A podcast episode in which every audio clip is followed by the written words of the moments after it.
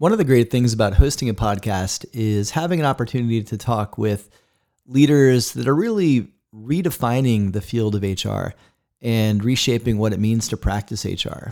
And today's conversation is very much aligned with uh, that framing. I'm excited to be joined in today's episode by HubSpot's Chief People Officer, Katie Burke. And we are going to talk uh, at length about the culture code that they've developed, but really not just the deck itself, but how it actually is woven into all elements of the employee experience and the people operations team and the culture within HubSpot. So, we're going to dig into that and much more after a brief word from our sponsor. 21st Century HR is a podcast exploring how to build better businesses through modern people practices and approaches. It's brought to you by my firm, Amplify. Amplify provides HR executive search and strategic consulting services that help companies build better organizations. From employer brand development and execution to global talent strategies, Amplify develops custom solutions that help clients from Hootsuite to SpaceX optimize their recruiting capabilities. Amplify also hosts a new community for HR leaders called the Ecosystem. The ecosystem was designed to bring modern HR leaders around the world together to share ideas, inspiration, and support. Learn more at amplifytalent.com.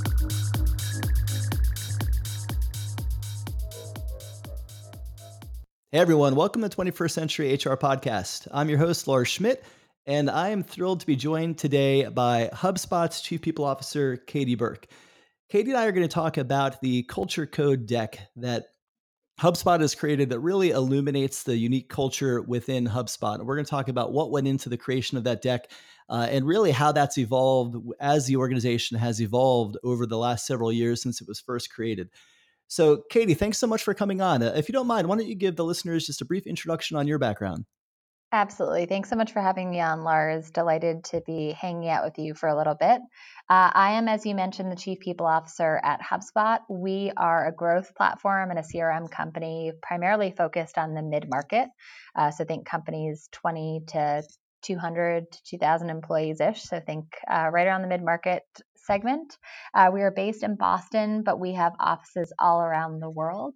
Uh, and I am someone who was a late bloomer in the HR world. So I've only been working in the HR field for the last five years. Prior to that, I was a marketer. So I'm sure we'll touch upon that briefly, but delighted to hang out with you today.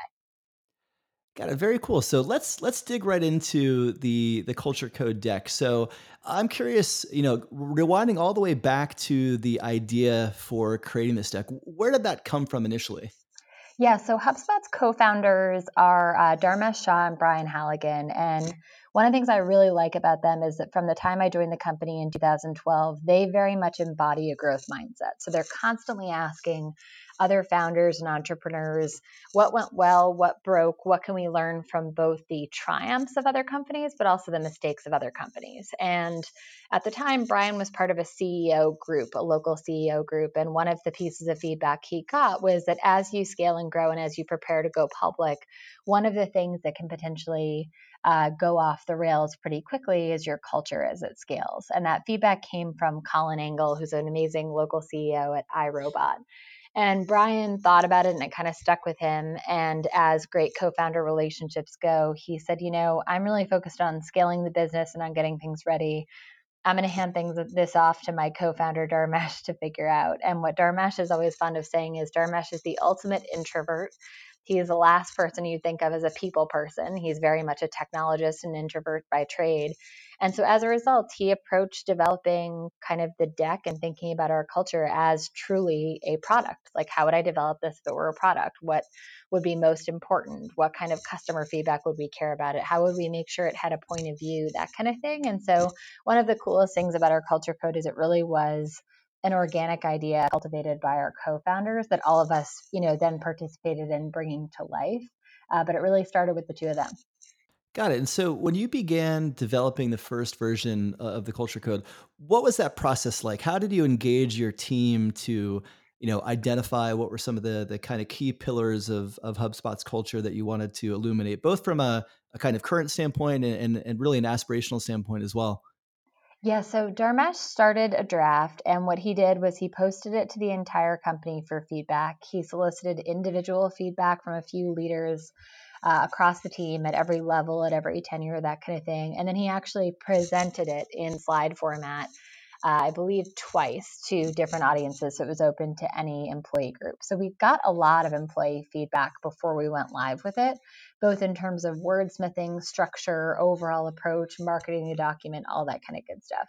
However, and it's a big however, one of the things I hear from entrepreneurs often or CEOs is that they're in the process of codifying their culture and they essentially wait until every single employee or every single leader is happy with every element of the deck and they wordsmith it to death. And what you sort of end up with is this really stale, boring document. So I've never seen a CEO who says we want to attract average people with average interests, with average passion. Like that's just never going to happen. Um, and one of the things I always say to people is if you're doing your culture code right, it is as important for the people it keeps out as those that it draws in. And so as a result, you actually have to be willing to have a point of view. And so I love employee engagement in getting your culture code right. And it's been critical to our success. But it's really important that people know there were employees who didn't agree with every single thing that was in it when it launched. There are still employees who don't agree with every single element of it. We believe that actually wordsmithing it and sanitizing it so that it appeals to everyone on earth is actually not the best way to give people an accurate representation of where your culture is currently and what it stands for. I think that's a really good point because you know oftentimes when you when you are developing something like this there's there's an aspirational element to it that I think when you when you try to get everybody to weigh in and have a, a kind of uniform perspective, it's this vanilla kind of all things to all people um, statement or set of statements, and that is not uh, that's not a reality. You know, typically, you know, so you you end up uh, taking it in a direction that that's no longer really reflective of the company. And so I think your point around uh, really developing it in a way that allows people to both opt in and out is really important. Um, when you went through that first process of developing it, you know, as you got feedback from employees, um, did anything surprise you, you know, in terms of uh, either feedback that uh, employees, you know, connected with in the the deck, or or kind of felt strongly, uh, you know, wasn't there, or they they didn't agree with? So on the connected with, uh, it wasn't totally surprising to me, but autonomy has been a core component of HubSpot's operating system from the start. So our founders very much rail against micromanagement. They hate it themselves. Uh, most talented people I know hate being micromanaged. And so, one of the things that was really interesting to me was we had a lot of slides, not surprisingly, very early on, focused on autonomy and things like we care much more about the output of your work than the hours that you spend. We do not believe in FaceTime for the sake of FaceTime. We believe in hiring great people and giving them great latitude to do big things. Um, so, I'm not surprised at all that people were excited about it, but it it was truly core to people's sentiment around the culture code. And it was amazing to me how many people uh, internally said that was imperative to them as it was going external. Um, the other thing that surprised me, though, was the number of people who actually didn't want us to share it with the world. They felt very much like your grandmother's chili recipe, that like this is something near and dear, and what if our competitors copy it, and what if you know the company down the road copies it? And so one of the things we really had to do was instill a sense of trust that what makes our culture special is not what we say about our culture, it's what we do. And we actually believe that the matching of the rhetoric to reality and culture is so hard that very few companies do it. It's still aspirational for us every day.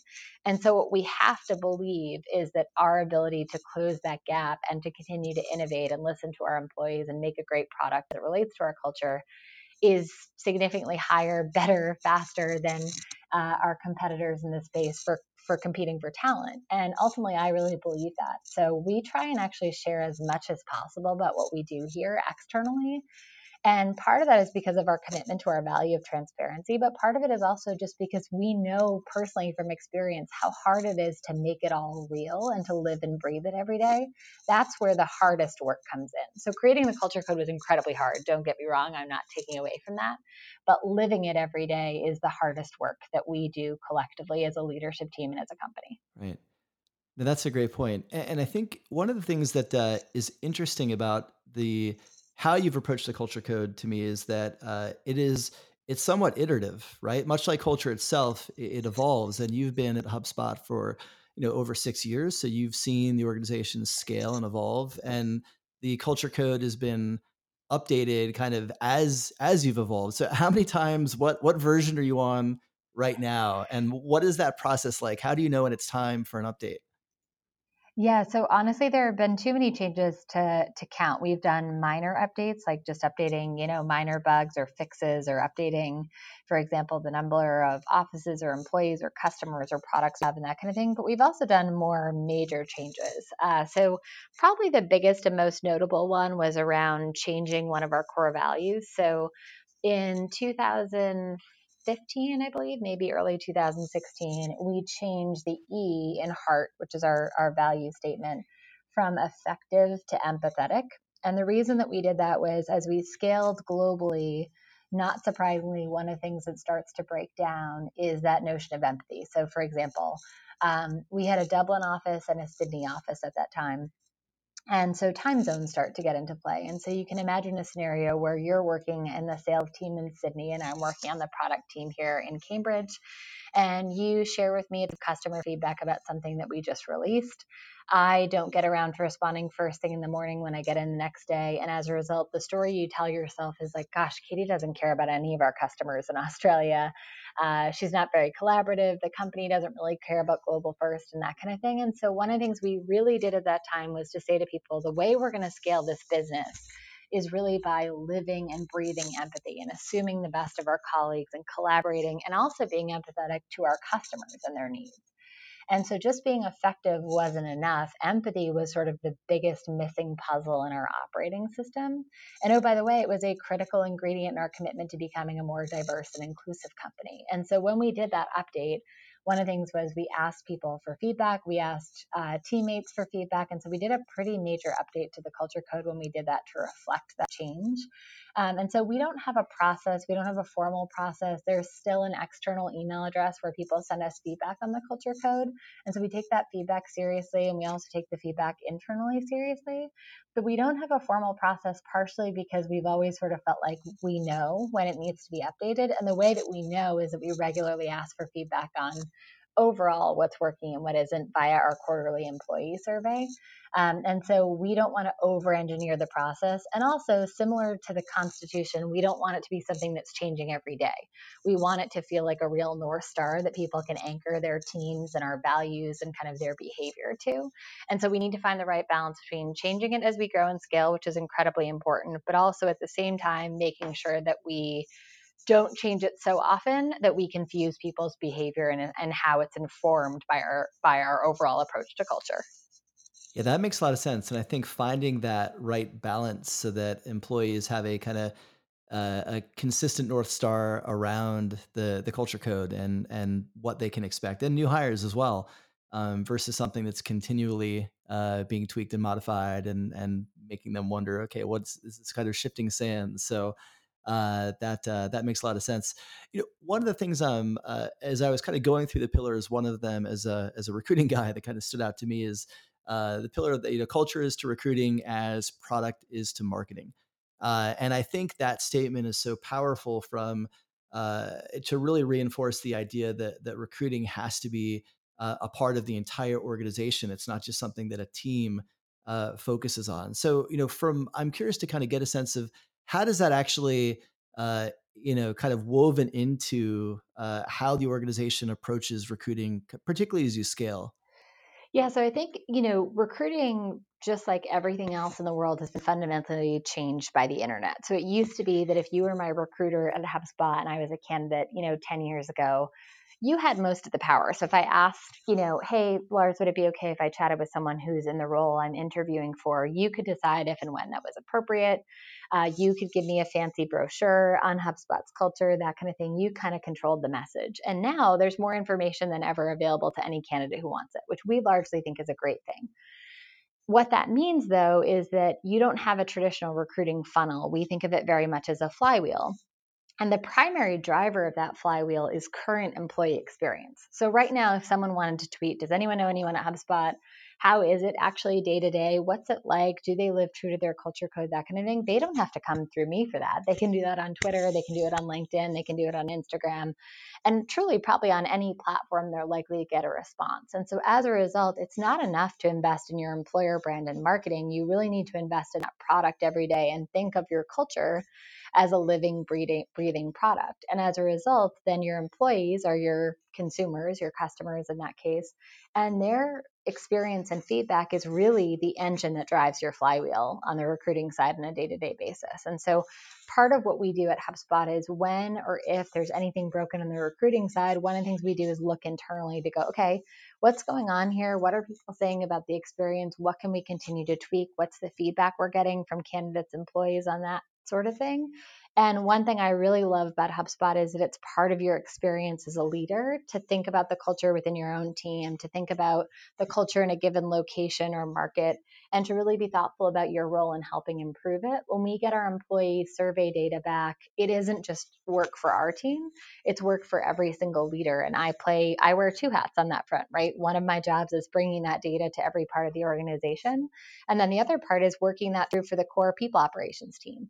Just like every other team at HubSpot, we have growing pains as we scale and grow. People want to know how they grow on our team. And so every leader at HubSpot bears the responsibility for making sure that they think about their team's culture and their contributions to our overall culture as a product. And it makes it, frankly, so much easier to prioritize thinking about culture day to day as a business priority and part of our competitive advantage at HubSpot. Yeah, and that that makes a lot of sense. And I think when you when you think about the the culture code itself and really how that shows up in the employee experience, h- how does that kind of connect to the employee experience? Are there any internal, you know, customs based on it? Uh, you know, rituals, things that uh, you do internally that uh, kind of tie back to the culture code? Yes, a bunch. So one of my favorite HubSpot traditions is we do a peer bonus every quarter, and so you are essentially given $100 cash to give to another employee. And we ask you to give that money out directly tied to one of HubSpot's values. And so uh, by way of example, this past quarter, I gave it to one of our executive assistants because she filled in for something that we really needed.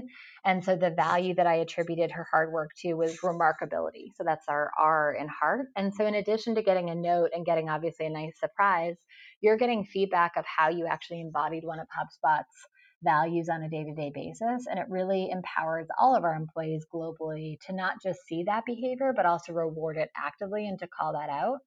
Uh, we also do all of our company wide awards are focused and rooted in our overall values. And when and if we are promoting a manager or leader, that kind of thing, we actually try and tie it back to something in the culture code. So, cite an example of some way in which they've create, created uh, outpay, out, you know, outsized impact on our customers, or created an example of where they've leaned into flexibility and autonomy to help their employees grow um, that kind of thing. And so when we think about our manager training, so we, you know, as you saw, we we focus on uh, not just hiring people who delegate, but people who elevate as managers. That's a core part of how we build out our manager training. And so ideally the culture code is so embedded in everything we do that it's not an afterthought or something that people think about during award season or once a quarter it's embedded so that people are thinking about it on a daily basis and how they behave and how they operate. And fundamentally, for our people managers, it's our hope that they're living and breathing that and thinking about that in every decision that they make. Interesting, and I think it's it's so uh, you know unique to embed that and infuse that you know really kind of weave that into the DNA of how the organization operates. Um, but which uh, but I think it's also so important because if employees are really going to connect with it and and kind of use that as their guiding principles, they they need to to see how they kind of connect with that on a on a day to day basis. Um, one of the the values that uh, stood out to me, and I, and I, think a lot of organizations talk about this, but as as I kind of dug into the the deck a bit more, and obviously just from following HubSpot, I've I've seen examples of this, but it's around transparency. Uh, and I think from a from a people executive, uh, you know, working and kind of leading a people function in an organization that that is truly committed to transparency, um, can be exciting and probably also challenging at times. You know, I, I'm curious from your perspective, where does the kind of commitment to transparency show up for employees in ways that that they wouldn't see at most other companies? Yeah, so I should first say that our commitment to transparency means we are not the HR organization for everyone. And so we've interviewed countless people for our team where I say, okay, what employee data would you be comfortable sharing out on a regular basis with uh, our entire organization? And you know, the answer is essentially nothing. And those types of folks probably aren't the best fit for our team. But one of our roles as a people operations team is to be good stewards of that information. So you can imagine there is a natural bias within HubSpot, given that it's part of our culture to share everything. Uh, and one of our jobs is to find the right balance between our commitment to transparency and then what data actually infringes upon individual privacy or concerns around anonymity, that kind of thing. So to give you an example, as we think about our survey data, one of the things we do is we maintain confidentiality. So you we will get some of the back end data that allows us to do good trend analysis on, for example, tenure, gender, location based feedback. Um, but as a leader, I don't get a lot of that information is blinded out so that I don't try and go, oh, that was definitely Lars or that was definitely this person or this team talking. Um, and so one of our challenges is always playing that delicate dance between our commitment to transparency and then our overall commitment to compliance. And the right people for our team are perfectly comfortable in that balance and always perfectly comfortable kind of pushing on that. Um, but one of the things I like about it is it's a really interesting intellectual challenge to figure out how we balance those two things. And by way of example, uh, a few things that we share. We will share, so for our diversity and inclusion muscle group, we will share high level themes of exit interviews. Uh, we will share um, interview feedback from our candidate survey with the entire organization. So, one of our recruiting operations interns just did a post to the whole company that shares some negative feedback we've gotten from candidates and what we're doing about it. You have to be comfortable with that kind of feedback if you're going to join our team, and you have to be comfortable that any and all feedback is going to be used to help us grow. And so, one of the things I hope excites people that join our team is that we really want to build a 21st century HR team. And as a result, it requires all of us to have a growth mindset and be flexible and willing to learn because unfortunately there isn't a school yet that turns out 21st century HR leaders. And so we're creating a bit of a playbook as we grow. We're learning from people we admire as we grow, but none of us, including me, have it all figured out. And so the number one thing I look for when interviewing someone from our team is a comfort level with transparency, but also a comfort and humility with saying they don't know everything and are willing to learn and adapt to the organization as we scale. Yeah, and I think I want to, as you mentioned, kind of 21st century HR, and I wish that school existed. Hopefully, uh, we'll be having a different conversation in a couple years. I think there's uh, more resources these days that are helping kind of shape the profession in that direction. But uh, you know, eh, we still have a ways to go. Uh, one of the the kind of statements within the culture code that um, stood out to me, and it really to me kind of reinforces the um, the difference between you know legacy HR and 21st century HR was you know we don't penalize the many for the mistakes of the few. And to me, this is a real uh, kind of thinking linchpin around 21st century HR versus legacy HR, where you know historically the field has been much more kind of uh, so focused around compliance and and risk aversion that we created policies that uh, you know assumed worst case scenario and built that as if that is you know that's what's going to happen and that's that the policies have to protect against that. Why do you think so many companies you know still have that legacy mindset from an hr perspective and really struggle with kind of moving away from that default towards compliance and risk aimed at uh, protecting from worst case scenario rather than you know empowering and kind of uh, assuming best intent from their employees yeah, this is definitely one of our tenants that inspires the most skepticism, I would say, particularly from uh, more traditional companies, more traditional HR leaders, and more traditional CEOs. And so I think there are a few components to it. One is people are really quick to point out. So, for example, the flippant comment I often get when people see this is Have you ever heard of Enron or Theranos? And right what I always say to people is those companies didn't have major culture challenges because of a lack of rules and documentation. They had huge issues because their leaders did not walk the walk and they didn't have cultures of transparency where people were allowed to alert or empowered to alert people who really cared to solve those problems and or the people who were supposed to care and oversee them were you know asleep at the wheel or not paying attention or not empowered to do that. And so i don't think i have a really hard time thinking of a company that has failed culturally due to a lack of rules and documentation or punishment metrics. I think it's more about kind of enforcement and the true culture and environment that you create for people um, and so first things first, that's kind of my perspective, whether whether that's wrong or right, but that's my core perspective on it. The second thing I will say is I think one of the reasons it's really hard for people to get their head around heads around this is that at most companies, as you know, HR has historically only been allowed to be reactive. And so you really only bring an HR business partner in or a head of HR in when there is a layoff or a big org change or something bad to communicate. And one of the things we really work on is both empowering, but also asking our leaders and teams to be proactive and thoughtful in how they engage with our team. And so when you see someone from the core HR team, it's not bad news or rough news. It's often because they're there to share something good and are part of celebrating great accomplishments throughout the organization, not just punitive stuff. Uh, and a huge component of it, uh, going back to kind of schools and training, part of that is on CEOs and executives for not letting HR teams in, but part of it is on us as a profession to also think in a more innovative and business driven approach and truly understand the business and how we can create value. Uh, and so I would say that there's change needed both in the front office, but also in all of us as HR leaders and how we approach the problem itself. So, for example, oftentimes I'll hear from people, I just want a seat at the table and I don't have a seat at the table. And it's like, well, when it comes to business value, you create a seat at the table, right? You really mm-hmm. have to be able to add enough to that conversation that you're not just weighing in where there's a huge compliance issue or a big org change. You are thinking about the skills that are needed to get your company to the next level. You are thinking about the leadership traits that you're missing in your organization and how you're going to partner with leaders to get it. And so I always encourage people from an HR perspective, rather than thinking about how to insert yourself just to be in the room, how do you think about creating value? And then it's a whole lot easier for you to think and brainstorm and act in a way that brings value to the organization.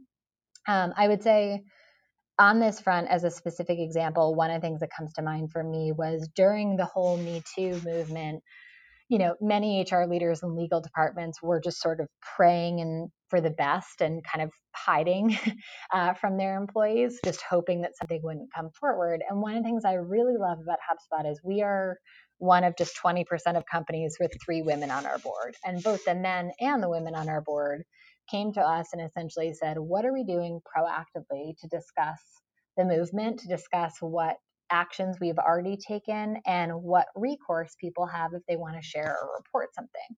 And so we collected a bunch of the stuff we already do and we're super transparent about it. And one of the things our board did was we'd actively encourage you to proactively say to the organization, here's what we're doing, here's the conversation we had at the board level, and here are all of our resources. And so we worked with our general counsel to share that information out to everyone. And the good news about that is most of our employees were seeing all that in the news and obviously were worried. Some of them were personally impacted by Me Too incidents at previous companies. And so what we did essentially was get out there to all of our employees of all genders and say, here's how we're protecting and making HubSpot a great place to work for all of our employees. And here are the elements of recourse you have if something goes wrong, God forbid. And I think people really appreciate that proactive transparency. And so rather than thinking about if someone comes forward with something, how are we going to punish them? Let's instead talk about how we're protecting employees daily, how we're training our employee or our managers to be inclusive and thoughtful in their overall approach, and how are we partnering with our board to make this part of our strategic imperative. And if you think about it that way, you're operating less from a place of fear and more from an area of opportunity. And I think that just puts you in a much better mindset to think proactively about engaging your employees and your leaders. You know, and I think that that really reinforces the point you made earlier, which is you know proactive versus reactive. You know, and I think a lot of organizations, uh, hopefully most organizations, were having conversations as that you know as, as the Me, Too and other related conversations started to scale. I think the difference is many of them had them at the board level or the executive level and didn't really trickle that down. They didn't have that conversation out loud. And so I think from an employee perspective, you you you don't really know what's what's happening. You don't really know what your your recourse is. And I think for organizations that uh, with their leadership team stayed silent and were hoping to not have to react to any internal issues, they they really missed an opportunity to kind of proactively set a narrative within the organization that they they are committed to um, you know creating an environment where everybody is welcome, where that kind of behavior is not tolerated, and uh, and and that's you know frankly you know, a lot of those organizations can't really go back and do that now because that that was their opportunity to to do that, and they, they can, but it's not going to have the same impact as if they were really proactive in the moment while the conversation was was really emerging um, to to set that tone and that's where i think you just you build trust right so everyone was talking about it so every dinner party i went to whether it was my female friends my male friends if you worked in anything related to hr you were getting asked about it but equally as important a lot of our incoming candidates who had just graduated recent graduates it was top of mind for them. And they were like, Is this cool to talk about at work? Am I allowed to bring this up? Am I allowed to talk about the fact that I've had a friend with this experience? Or so we've had people come interview who essentially say, I was part of a really toxic a non-inclusive environment for women i want to talk about this experience i want to make sure and really understand your policies. And as a result it meant that anyone who is coming in with a strong perspective on this and really with some fear themselves now met with a manager who had a full understanding of what we're doing said of course it's totally fine to talk about that and ask questions of our team here. You can ask them as part of the interview process. And so i think transparency and it, our commitment to transparency and overall empathy i think is very much contagious. And so as a result when we share internally it's much more comfortable for people and hiring managers to talk about it externally and we view that very much as a good thing and frankly something that our candidates expect now. Got it. Now that uh that makes a lot of sense. And I think one of the other things that uh, that stood out to me as I think about uh, there there's there's a piece of language that you use in the culture code that um, really kind of uh, you know connected with me, and it's it's related to the conversation that I think we're having in HR around um, this idea of culture fit. Right? We talk a lot about culture. Um, the the legacy conversation has largely been kind of geared around culture fit.